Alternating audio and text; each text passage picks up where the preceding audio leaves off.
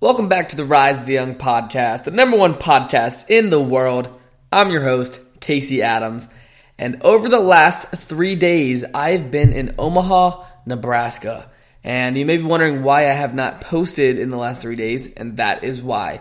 I've been running around like crazy, attending the annual Berkshire Hathaway shareholder meeting, and it was a great time. I spoke at an event known as EvolveCon that my buddy Patrick Tucker hosted, and it was a good time. First time in Omaha, and I would give it a thumbs up. I believe the whole environment of the city was very cool, great people, and yeah, it was fun hanging out with some some new friends. Shout out to my boy Mason. Shout out to uh, all the homies like Charlie, John Malott, Patrick Tucker, Tai Lopez decided to stop in, and yeah, met a lot of cool people. But today's episode is going to be about my thoughts on the Berkshire Hathaway meeting, what I took away from it, and why I'd recommend you to go because it was definitely a life changing experience. So here we go. This episode is not going to be crazy long. I actually have to do an Instagram live stream in about 40 minutes from the time I'm recording this with my man Drama from Young and Reckless. So, yeah, I'm going to get through this. Let's go. So, overall, last Friday, I got the call and I needed to go to Omaha. So, I decided to book my flights to Omaha, Nebraska. And pretty much how this worked A, I'm not a shareholder of Berkshire Hathaway. B, my buddy Patrick Tucker decided and was able to hook up all the speakers that spoke at his event with free passes. So I was excited. Definitely was worth it. And just to get right to the point, I believe it was so amazing to see someone like Warren Buffett and Charlie Munger just speaking on stage in front of 40,000 people. And if you've never if you've never been to the annual shareholder meeting, pretty much what it is is it's the Berkshire Hathaway shareholder meeting where as you know, Warren Buffett and his business partner Charlie Munger, they have shareholders, right? They're a public company and these are some of the wealthiest people in the world. So for them to take a day to be on stage talking about the annual report of last year's earnings and the future of Berkshire Hathaway and where they stand and where their mind is. It was very cool. And it was sort of a crazy sight because I've been to a lot of different events in terms of like the business community. And I've been to events such as 10x GrowthCon with 35,000 people and hosted by Grant Cardone. But this was different because it was people who were legitimately invested into a company. And I remember everyone at the beginning of the day was sitting down and the lights went off. The commercials started to play, and there comes out Mr. Warren Buffett and Charlie Munger. These two guys are 88 years old and 95 years old. So to see these guys come out on stage and speak for hours and, and hours. And I'm not saying simple questions. The questions that a lot of the, these reporters were asking were very in depth questions that required a lot of not only knowledge, but just you had to actually be there. Like Warren Buffett was completely zoned in for six hours. There was one break in between, but it was super cool to see that. And to get back to the point, the biggest takeaway that I got from this event was one of two things. One being patience. It was hilarious because an 11 year old was able to ask Warren Buffett a question, and pretty much what the 11 year old said was Warren, my dad has been teaching me the characteristics of delayed gratification. How do you learn to like that? And pretty much what Warren said was overall, life is about patience. Charlie Munger said, I've been able to delay things for a while. He's 95 years old. And overall, they were just looping back to the point of patience and having patience, especially when it comes to investments. and your career. Like these two guys are sitting on stage in front of 40,000 people, multi billion dollar net worth, and they're there to not only provide value, it's their duty and responsibility as shareholders and owners, but they are so in it, meaning their mindsets. Like they, they know what they're doing to the point where they just keep on doing it, right? And to go back to my point of patience, it was just super cool to see how alive these two individuals were and how present and hilarious because literally they were cracking jokes left and right. And my man Charlie Munger, he was eating peanut brittle while answering these questions. And he would literally answer questions straight to the point.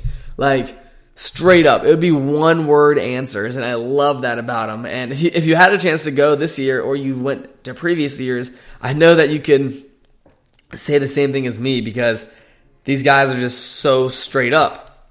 But it was funny because Drama called me last night and I was like, yo, I'm in Omaha. This is before I got back to Phoenix this morning.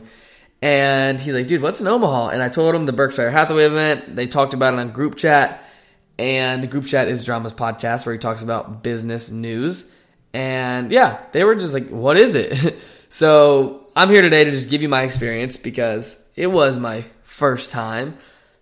But back to the story. This arena that this event was held in, it had an entire floor of all the companies that either A, Berkshire Hathaway was invested into, or B, they were just huge, I would say, fans of in a sense. Like whether that's Dairy Queen or whatever it is. It was just very cool to see the what they did. And based on my belief, someone told me that Warren they put on the entire event. They set it up within a week. They get ready for it, and 70,000 people come into town for this event, which is insane. One day, it's like six hours. Insane.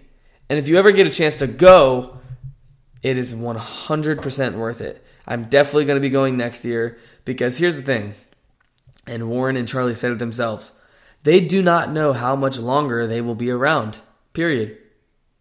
And they were talking about this like these events, the Berkshire Hathaway shareholder event has been happening every single year since they started the company, so, or since they went public.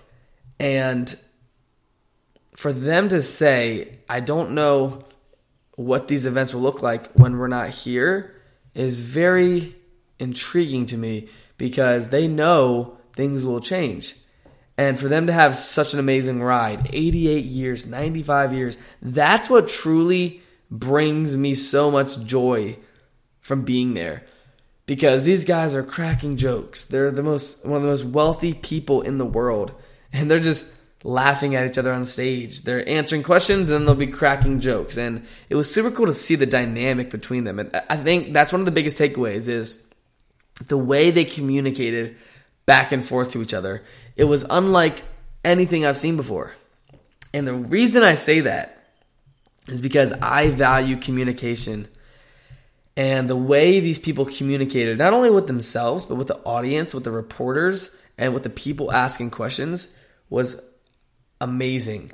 They were straight to the point. They left they made sure they go in depth on questions that need it and they keep it simple when they need to keep it simple. They don't waste time. That was one of the important things I learned. Literally, and Tai Lopez said this best. As soon as it hit 1 o'clock p.m., that's when they said we would have a lunch break.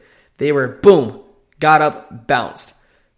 They know time's valuable. They know every minute counts for them. Then at, what was it, 3 o'clock, boom, they're back on stage, on point. And they were very precise with their time.